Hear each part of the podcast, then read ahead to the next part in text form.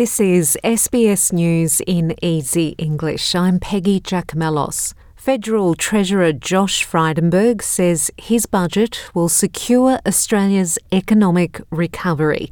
The federal government is expected to deliver a big spending 2021 to 2022 budget in an effort to boost Australia's recovery from COVID 19. It's also aiming to drive down the unemployment rate to a figure below 5%. Apart from the coronavirus pandemic, funding for the National Disability Insurance Scheme will also be a key focus of the federal budget. Mr. Frydenberg says the NDIS is not being forgotten. This is a wonderful program. It's made a profound change to the lives of Australians with disabilities and their families. We all know stories of people who have been assisted by the NDIS, and under the coalition, the NDIS will always be fully funded. We need to ensure it continues to remain sustainable, but under the coalition, we are deeply committed to the NDIS and we'll always ensure that it's fully funded. And reopening Australia's borders is set to be at the centre of today's federal budget. Treasurer Josh Frydenberg wants migration levels restored to pre pandemic levels in accordance with health guidelines. The budget is expected to outline a timeline for the opening of Australia's international border in 2022. Finance Minister Simon Birmingham has told Channel 9 that the health of Australians remains a priority. Australia's doing well, and that enables us to invest. And you, know, you look across the world, in Europe, they're going back into recession, a double dip recession uh, induced by COVID. In India, we can see the health catastrophe that's happening there. And so, you know, in Australia, uh, we want to make sure that we keep people safe, which is why we're being so cautious in things like international borders.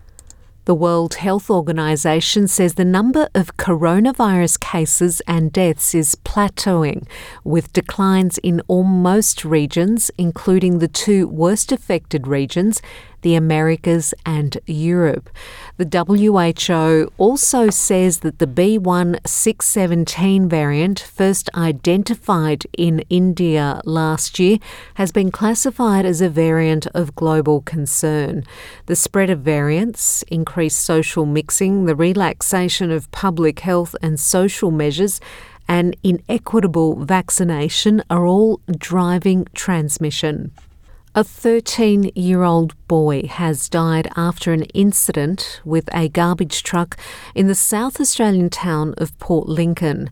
South Australia Police says the boy, along with two others aged 11 and 12, was asleep in an industrial bin when it was emptied. One of the boys was able to escape, but the 13 year old was seriously injured and died at the scene. The United States Food and Drug Administration has authorised the Pfizer and BioNTech coronavirus vaccine for use in children aged between 12 and 15. The vaccine has so far been available in the US under an emergency use authorization to people as young as 16. The Pfizer and BioNTech vaccine is the first in the US to be authorized for the 12 to 15 years age group.